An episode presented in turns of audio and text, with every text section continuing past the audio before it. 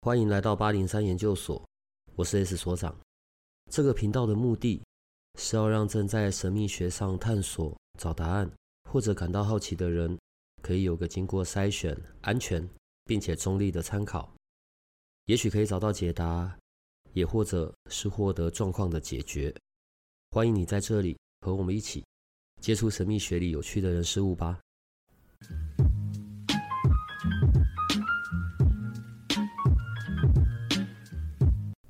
最近因为天气变得蛮冷的，那就是大家也要记得保暖。但是听说下礼拜就会开始回暖了。然后所长就他老了，所以不幸挂了病号。然后在这一段期间，我们又把以前录的音就是都放上架了，所以今天只好由小帮手来代班。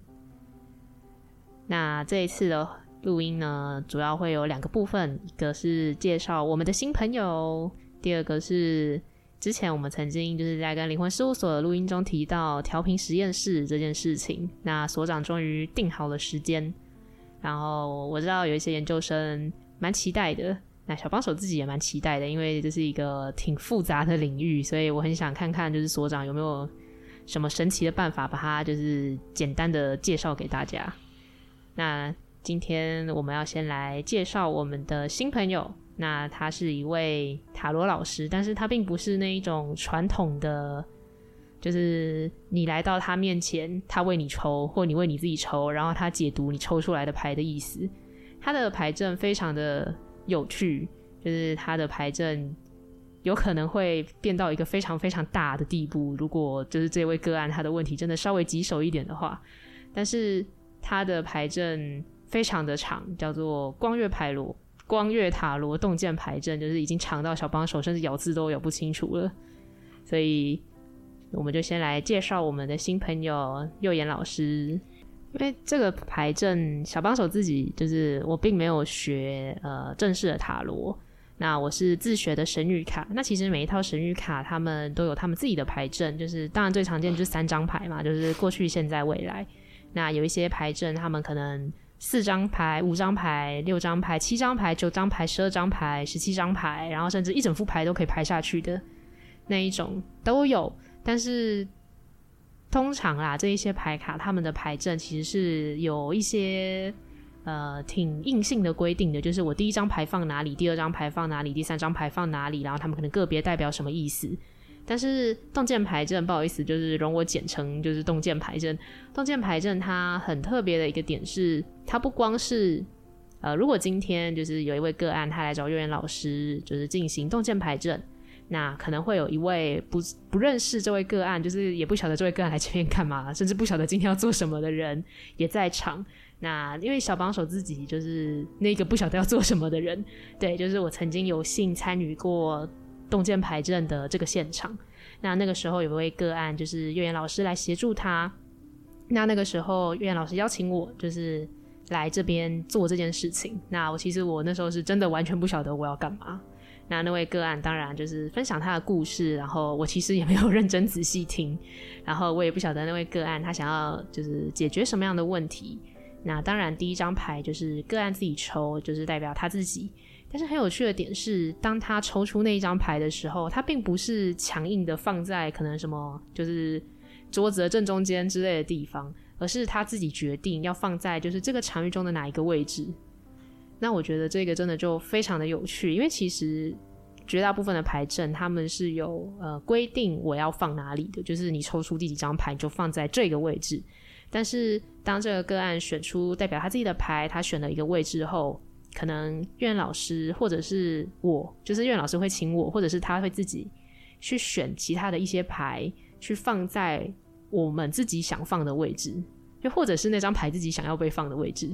就是它不是一个强硬的规定说，哦，我一定要放在这张代表个案的牌的左边或右边或上面或下面或斜对角之类的。就是我们自己开心放哪里就放哪里。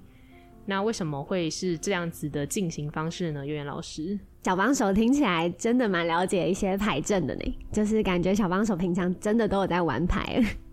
那其实我们会用这样子的牌阵，主要是因为我们其实蛮常听到一句话吼，就是我们的外在世界其实就是我们内在的投射嘛，吼，所以其实外在这个嗯。事件的发生，很多时候都跟我们的内在是互为镜像的。用这个牌阵呢，其实主要就是因为我们希望可以透过这些牌卡、这些人牌卡中的人物代表，或是这些讯息，来让个案呢自然的去流动。所以，其实像很多时候我们在过往的牌阵里面，比如说像刚刚小帮手提到的那种最基本的三张牌，吼，过去、现在、未来，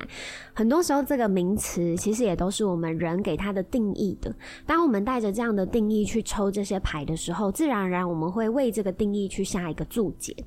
所以啊，在这个洞见牌阵里面啊，我们的注解就是来自于个案本身，所以是个案本身呢，主要去决定他的牌该往哪里去，要往哪里走。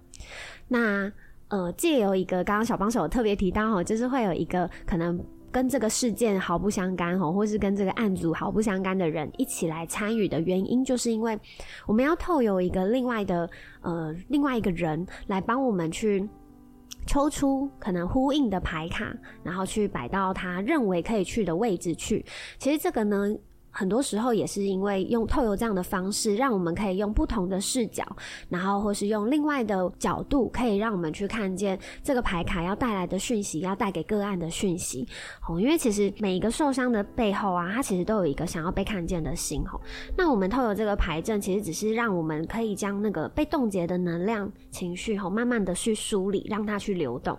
在牌卡自然去摆动、自然去摆放的时候，其实就是一场跟个案之间的互动跟回应。对，所以这是当时我们在呃做这个洞见牌阵时，呃最终呃最喜欢，然后也可以说是这个牌阵里最特别的部分。那在这个牌阵的过程当中的一开始，其实我们就会设定好这个。场域牌阵上的场域，让整个场域的空间是可以被打开的。那所以就可以让这些牌卡可以自然的去摆动，然后去摆放他们所该去的位置。那其实每一张牌卡它所代表的人物角色啊，其实都会跟个案有所对于他的问题有所呼应，然后跟回应。那我们就可以透过这个牌阵去看见我们对于那个问题的回答。嗯，大概是这种感觉。因为像是呃，当然我自己不敢说，就是我是一位占卜师啊。我觉得就是我还在学习的道路上，但是我其实觉得这个洞见牌阵它并不是一种占卜，就是我不觉得它是占卜的一种，我会觉得它反而是疗愈的一种。就是当个案他有他的一些故事，它有他的一些想要处理的问题，或者是他有一些跨不过去的坎的时候。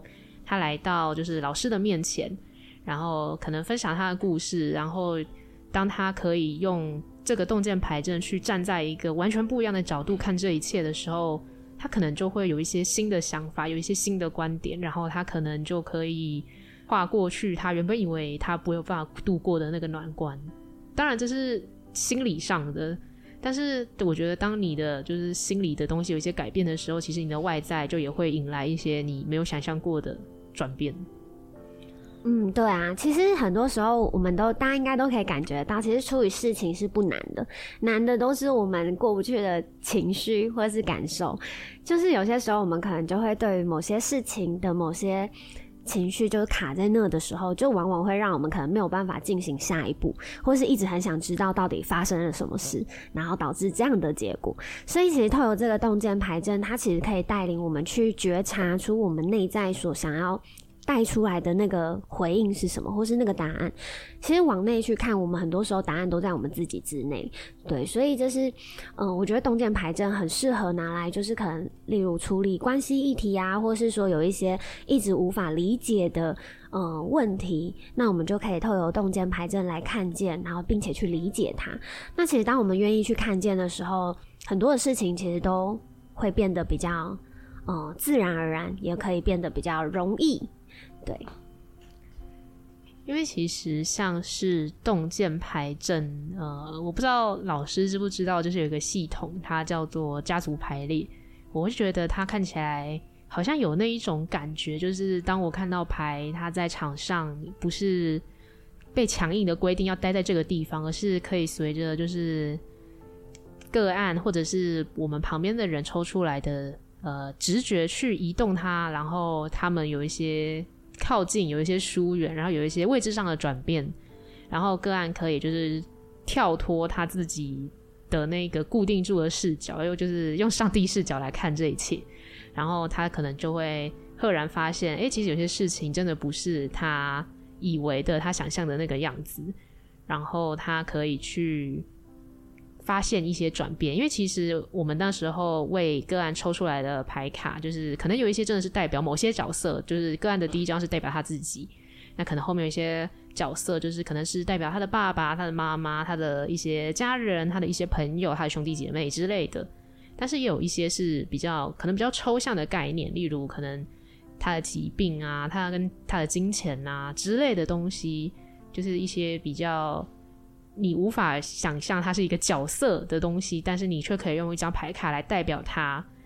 然后你可以从我跟他之间的远近，就是个案的牌卡跟这个东西的牌卡，不管它是一个角色还是一个比较抽象的概念的东西之间的可能远近啊，然后可能牌卡上的意思，牌卡上代表的一些他们自己本身就有一些角色，比方说可能国王、皇后，然后倒吊人之类的，你可以从这个方面去。解读，然后去为他展现一些他其实没有意识到，或者他其实知道，他只是装不知道的一些关系，一些新的看法。然后他可能简单来讲，就是赤裸裸摊在他眼前啊，然后摊在个案眼前，然后让个案去真的呃，不管是受到惊吓也好，或者是他其实可能很淡定，因为其实他早就知道，他只是想要一个证据。去跟他说：“哦，对啊，其实你早就知道，你为什么就是视而不见呢？装作其实没这回事。但是当他能够就是用，因为讲难听一点啊，我那时候去帮，就是去这一位个案他的那个现场去协助的时候，我是真的完全不晓得他到底发生了什么，他到底问什么问题，就是我们的生活完全没有交集，然后他发生什么事我不知道，然后他问什么问题我不知道。”然后他想要怎样被解决，我不知道。我就是全部凭着直觉去选，但是确实有出现一些他来解，他就是老师解释，然后他自己又在补充之后，我发现，哎，真的这一些牌卡很贴合他的状况，就算我根本就完全不晓得他到底想要做什么，然后他要来呃被疗愈或被解决什么。那这个是怎？就是这是一件很神奇的事情，所以我希望老师可以就是为我解答一下。好哦，其实这感觉就很像是，就可以说是，其实万物万万物跟万事，其实我们都是一股能量的流动嘛。那在刚刚因为小帮手提到家族排列这件事后，其实在呃家族排列里面，它也是透过这样子能量的流动，然后让每个来宾，然后可以去为那个案主去做一些。能量上面的梳理，流动上面的梳理，这样。那我们这次的，我们用这个牌阵，其实主要就是透过牌卡的能量、牌卡的角色，然后去做这样子的梳理。对，那为什么在一个不认识、毫不相干、跟这个案主没有关系的人，他也可以去参与到这次的呃这样子的嗯疗愈过程？其实就是。那股能量在流动嘛，因为我们都会在这个状态里一起互相的去共振出这个所需要的讯息。因为那个场域只要当它设定好、打开好，那其实在这个现场的每一个人和，我们可能都可以一起去在这个场域当中给予这个个案，或是给予这个问题一些支持跟回应。那其实也蛮特别，是往往啊，我们在做这个牌阵的时候。当我只要把那个牌卡的原始意思讲出来吼，那个案自己就会知道哦是什么意思，就会跟他自己的关系还有他所问的问题有所呼应，他自己就能明白了吼。因为其实我刚刚有说到，其实这个牌阵它最重要就是让我们去引导出，就是去觉察我们内在所需要给我们的回应跟讯息。因为其实所有的问题啊，所有的疑惑，那些答案真的都在我们。内在我们之内，我们都可以理解，能够去明白的。只是有些时候，我们会被我们的认知所框架，或是说，很多时候我们可能会没有办法去用一个逻辑去阐述这件事情。但当这个呃牌阵下去的时候，你去看那些牌卡的人物角色，或是讯息在转换的时候，在移动的时候，很多时候答案就已经出现在这个场域当中，所以。相信个案本人，吼，他应该，他们对于这样子的排阵，吼，这样子的看见，其实会，其实应该是说，可以会有更不一样的视野跟视角，然后去看见他可能没有想过的，或是他没有没有去注意到的答案，嗯。因为我们刚刚讲到，就是这一些牌卡，他们有他们各自代表的呃意思，然后他们有一些能量的连接。那像神谕卡的话，通常啊，它的那一副牌的名字就代表它的连接能量。像是月相卡，它当然就是跟月亮能量连接。然后我有一些动物牌卡，那他们当然是跟一些就是动物的能量连接。那有一些矿物卡之类的，他们当然就是跟矿物的能量连接。那因为之前我有在为一位朋友就是进行占卜的时候，他问我一个问题，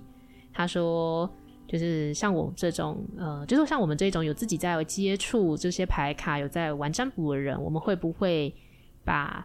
就是这一个占卜出来的结果？就是奉为圭臬，就是我们可能就是人生宗旨，就是我们的行动的最高目的，就是去达到那个牌卡的结果。就是不管它是一个提醒、一个警示，还是一个支持，就是我们会不会，就是我们生活中做决定，就用那个牌卡读出来的结果来呃决定我们该做什么，不该做什么，然后决定该怎么样去呃吃喝拉撒睡之类的。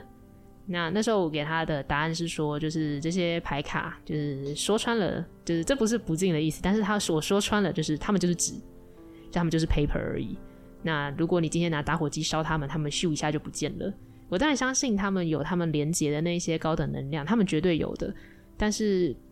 讲难听一点啦，就是今天我算出来了一个结果，他可能叫我就是。我最近可能会有一些比较危险的状况，然后所以就不要去做一些呃太危险的事情，就是我不要没事在那边横越马，就是横越大斑马线啊，然后没事不要就是去一些什么水区啊，去一些海边啊，然后不要去一些呃深夜的巷弄啊之类的地方。但是就是我就不听，我就决定要去做这些，就是不需要神圣存有或者是高等力量，就是连普通一般人看了都觉得很愚蠢的事情，我就决定要去做。那这些牌卡它会阻止我，会惩罚我吗？就是也不会，绝对不会，不可能的，因为他们确实就是纸。那如果我今天就是算出来一个结果，然后我决定就跟他对着干，反着走，会怎样吗？呃，我的意思是，你会被这些牌卡怎么样吗？就是绝对不会，他绝对不会对你怎么样的。但是你因为干了这些就是愚蠢的事情，然后自己就是自食恶果，那就是另外一件事情。所以我我猜应该会有人会，对啊，就是他们会把这些占卜出来的结果，就是可能极度的相信，然后把他们就是当做是生活指标。但是我个人的话，我会觉得也许那样有一点。太过头了，毕竟就是人就是生活在地球上，就是我该吃该喝该睡该拉，就是我该做什么就 得要做什么，所以我不我有点不太确定，就是月言老师在这个问题上是怎么想的。嗯，其实刚刚小帮手说的很好，因为我他确实有提到一件事情，就是老实说，这些牌卡它就像是一张纸哦，所以如果我们真的不理，就把它放火烧了，其实那张纸牌它也没有什么。但其实这就是在反映一个，就是每一张牌卡为什么常常抽出来的时候都会那么的共振那个个案当下的讯息哦，其实就是。又要回到一个比较可能玄学吗？就是比较能量上的回应吼，因为我们所有的能量它其实都是一个共振的讯息。有时候为什么我们抽出来的牌卡它会是那么的呼应？其实就是因为我们当下的信念，我们当下的能量状态，让这张牌卡呼应了我们的状态。比较会是像这样的感觉，所以当我们的内在信念有所转换的时候，我们能够共振出来的讯息，它其实就会有所不同。所以就像刚刚小帮手有提到，就是有些时候他朋友可能他帮别人做占卜，或是我们自己做占卜，那如果我们抽到一些不好的呃讯息，或是不好的牌出来的时候，那我们要怎么办？其实就是转换我们的认知跟信念嘛。就是假设说他告诉你说，哎、你不要去玩水，哦，那可能玩水的意思只是说，也许在玩水过程当中。中好，我们要特别的注意。那如果当我们可以去嗯，把这件事情转换掉，就是变成是，哎、那我们去玩水，可是我们可以特别的留意这个过程当中，可能配备要带齐，或是等等，我们心态可以更敞开，那也许我们就可以避免掉这样子的不呃这样子的状况发生。所以，其实，在牌卡的解读当中，老实说，没有所谓的绝对，绝对怎么样，因为很多时候都是你当下的能量共振出来的回应而已。嗯，因为其实我以前是一个比较。铁齿的人，就是我没有不信神鬼的存在，但是那时候我会觉得，就是占卜这一块的东西对我来讲，会觉得它比较像是一个统计学，就是它关于统计还有几率这方面的东西。那当然他们呃可能会占卜出一些结果，但是那时候我就是反正就是我不太信这一块啦。那当然我后面反而自己在接触这一块。那那个时候我其实呃也觉，就是我那时候是觉得。这些抽牌之类的东西，他们就是几率，就是好玩，就是毕竟我现在有点穷途末路了，我不晓得我该怎么办，所以我用就是占卜这一块来，可能给我支持，给我一些做某些事情的这个底气，就是让我有勇气去做一些我原本不确定我是不是真的要去做的事情。但是当我自己来接触就是神秘学这一块，还有占卜的东西这一块的时候，我发现的确共振是一个很。厉害的东西，就是抱歉，小帮手有点想不出那个形容词来。因为其实要我说的话，我会觉得就是好像每个人都是一台收音机，然后我们都有自己的频率。那有的时候，当我们其实大家应该都有这种经验，就是我去到某些地方遇到了某个人，然后这个人我其实完全不认识。他我在见到这一次见到他以前，我此生从来完全没见过他，但是我光看到他第一眼，我就觉得。哦，不行，我跟这个人绝对聊不来，绝对合不来。然后我宁愿就是现在立刻离开这个地方，我也不想再看到这个人第二眼。就算我跟他一句话、一个字都还没有说，甚至连声嗨都没有讲，我就知道，就是哦，不行，我跟这个人绝对不媚曲。我觉得这是很有趣的一个点，就是关于频率。我可以，当然我们每个人都有自己的频率，所以当我去找到一个频率跟我相近的人的时候，我就会觉得，哎，我好像是我的。那个灵魂中的另一半一样，就是为什么我想说什么他都知道，然后我可能在做一些原本旁人看不懂的事情，他却能理解我，就是我想要做什么。然后在某些时候，我们也会就是遇到一个完全相反的人，就是我现在什么事情都没有，我明明什么话都没跟他说，然后我也什么事情都没做，然后我就知道，哎，这个人我不行，就是他绝对没有办法跟我聊得来。然后我只想要就是尽快的离这个人越远越好。那我用我的讲法，我就会觉得是我跟这个人的频率不合，就是我们是两台就是频率完全相反的收音机，所以当我们靠在一起的时候，就会咦这样子。对，那有的时候其实这也可以反映到为什么有一些呃我们讲比较敏感的人，就是他们可能去到一些人比较多的场合的时候，他们会。非常不舒服，因为假设每个人都是一台有自己频率的收音机，那对于他这而言，就是对于这个比较敏感的人而言，他进去那种地方，就是他会被超多不同的频率攻频率就是波及。我不要讲攻击，因为其实这些人并没有怎么样，只是因为这刚好这个人他比较敏感，然后对于他而言，就是进到这个地方，就好像就是有人在，就是小朋友在乱转那个收音机的那个调频率那个钮一样，就是对他而言，这是一件。呃，很辛苦的事情，因为这个地方频率太多了，然后他完全无法就是整合，所以对于他而言，就好像有人在，就是有人在你耳边在那边乱转那个收音机的那个频率钮，然后你就会听到就是一大堆很疯狂的杂讯，然后所有人声混合在一起，就是对于这种人而言，一些人太多的场合对他而言就像是那样子的地方，所以他们会呃很想要离开，因为这个地方对他们来讲无法接受。那有某些人，他们有这种状况，那当然有些人就没有这种状况，所以有的时候他们没有办法互相理解。但是其实我觉得这是一个非常好解释的事情。当然，在我的比较年轻的时候啦，就是不太算小时候，就是在我比较年轻的时候，我并没有意识到就是频率这件事情，也没有意识到就是共振这件事情。但是当我越长越大，然后自己开始接触这一块之后，我才就是真的去意识到，哦，对，的确，我们每个人都有自己的频率，而且这一件事情就是它并不是大家想象的，就是一些可能很虚幻的讲法，而是你真的很能在生活中找到的，就是不管是某一个活物也好，或者是对某个空间也好，其实你真的是一踏进去，你就会知道你跟这个地方合不合，你喜不喜欢这里，然后这个人在你面前，你喜不喜欢他，你跟他合不合，其实那真的是你第一眼看你就会知道。而且这种频率的事情，其实不光是呃，就是人对别人或别的空间，像是这种呃高等力量神圣存有，就是我比较駑钝，我肉眼不可见的一些。神秘力量，他们可以跟这些牌卡共振，或者是跟呃某些艺术创作或某些人共振的时候，他们就可以展现出来。就是可能真的是呃，比拿我的神諭卡比喻，就可能是大天使他想要传达给我们的讯息，他们就可以用这种方式展现给就是太笨的人类看。对，用用我的说法就是像这样子。那因为前面我们其实就大概的讲一下，就是这一整个是怎么进行的，就是我们的洞见牌阵是怎么进行的。那我觉得这样子的介绍，当然这是一个非常粗略的介绍，因为它其实是有非常多神奇的小步骤，就是会突然灵光一闪，就是觉得，哎，我现在应该要来抽一张代表什么意思的牌卡，就是我要抽一张牌卡来代表说，可能是。不管是哪个位哪位家人、哪位亲朋好友、兄弟姐妹，或者是代表某个抽象的东西，不管是疾病也好、金钱也好，或者是我跟谁的关系也好，这是一个就是要自己体会过才能够理解，就是小帮手到底实际在讲什么的。因为我现在觉得我自己讲的也挺抽象的，就是你没没有亲眼看的话，其实会不太理解，就是小帮手到底现在是在分享什么的经验。肉眼老师。我现在在就是非常诚心诚意的，就是邀请您，毕竟快要农历新年了，所以我们应该要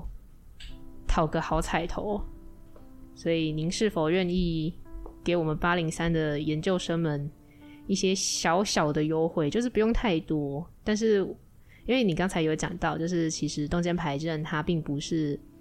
我觉得它跟那种传统的占卜其实是差的很多的，就是那一种呃个案来到我面前，然后跟我分享，可能他有一些故事，他有一些想要问的问题，然后我就去呃不管选用哪一个牌阵，用哪一副牌，然后为他去解释这副牌想要带给他的意思。这个东西其实是差得非常的远的，因为其实我们并不会去呃解读，因为当然这些牌他们需要一个解读师，就算是进行洞见牌阵的时候。老师也会解释，就是这些牌他们代表的是什么意思，但是他并不会去告诉你，就是哦，所以现在可能你抽到了一张 A、一张 B、一张 C，所以这三张牌他们合起来的意思就是想要告诉你说，呃，你可能正在正确的道路上啊，你就不要放弃，继续前进。他反而是在跟你，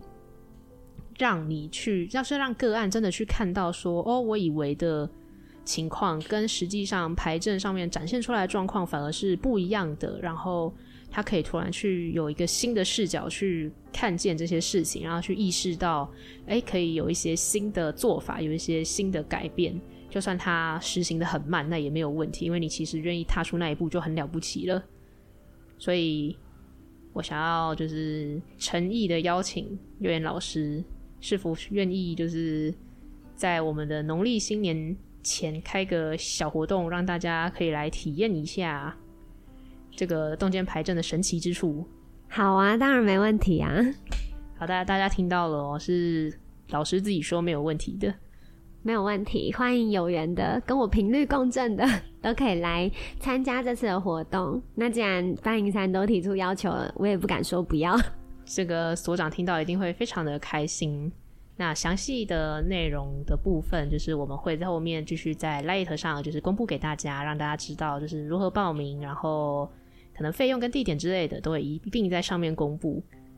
那因为我们前面就是有讲到频率嘛，就是每一个人都是一台收音机，有自己的频率。那这个时候就是来介绍一下我们的调频实验室。那他听起来好像就是很厉害，就是但是他其实并不是在调整呃人的频率。呃，当然人类的频率也可以被调整，但是我们并不是在讲这一块，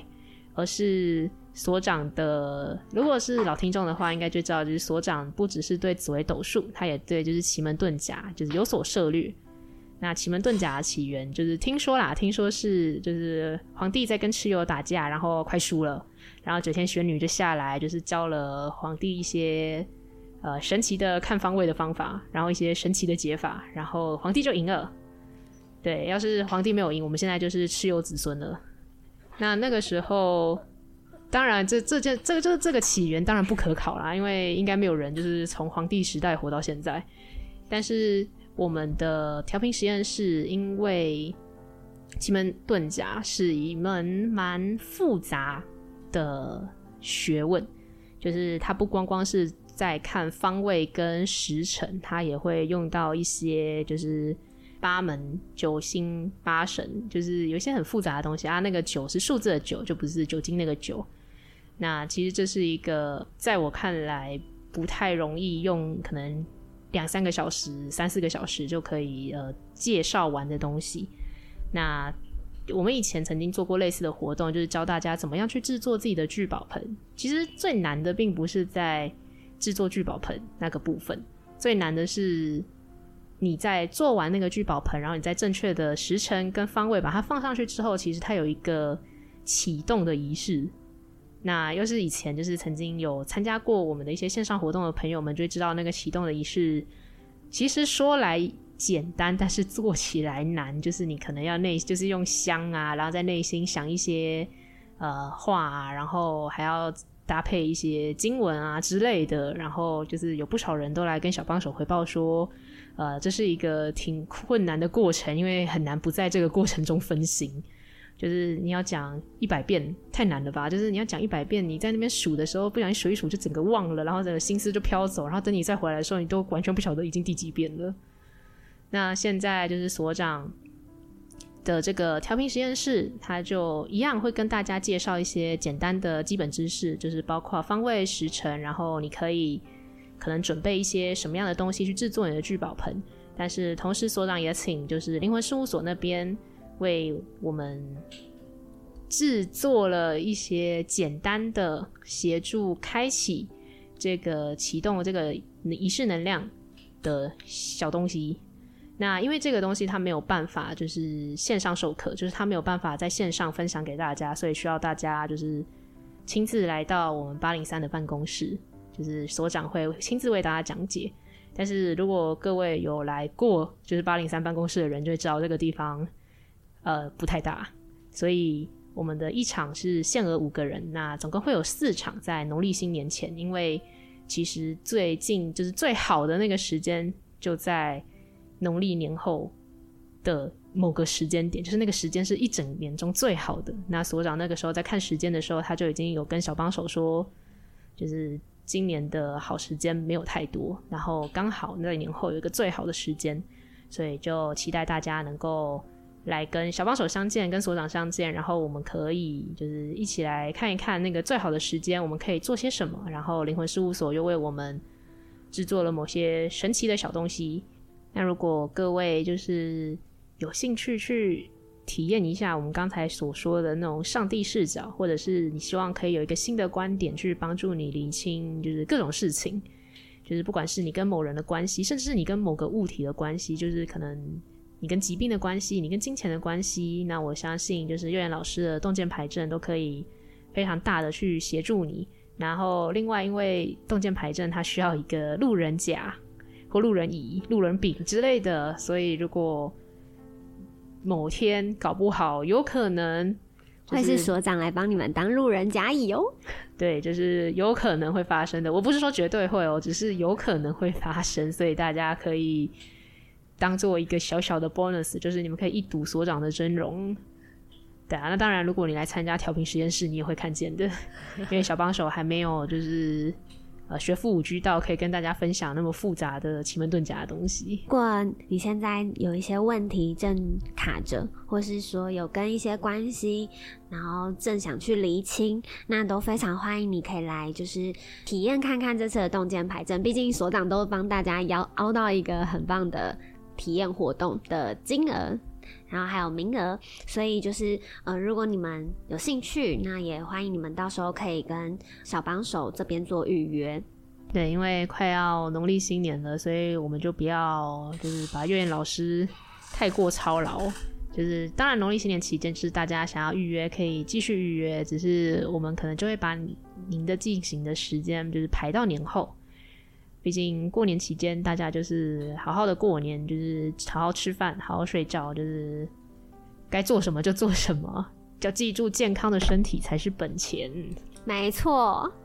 如果这个频道的内容对你有些帮助，那我们还有一个不公开的脸书社团，不定期的会有影片、采访的直播或者线上活动的举办，每一天还会有奇门遁甲集市方的发布。你可以运用八零三研究所的官方 LINE@ 找到加入社团的入口。为了维持社团的品质，记得花一分钟完整的回答入社问题。里面也会有各个来节目的老师或者你需要的其他资讯。最后提醒你可以按下订阅与五星好评，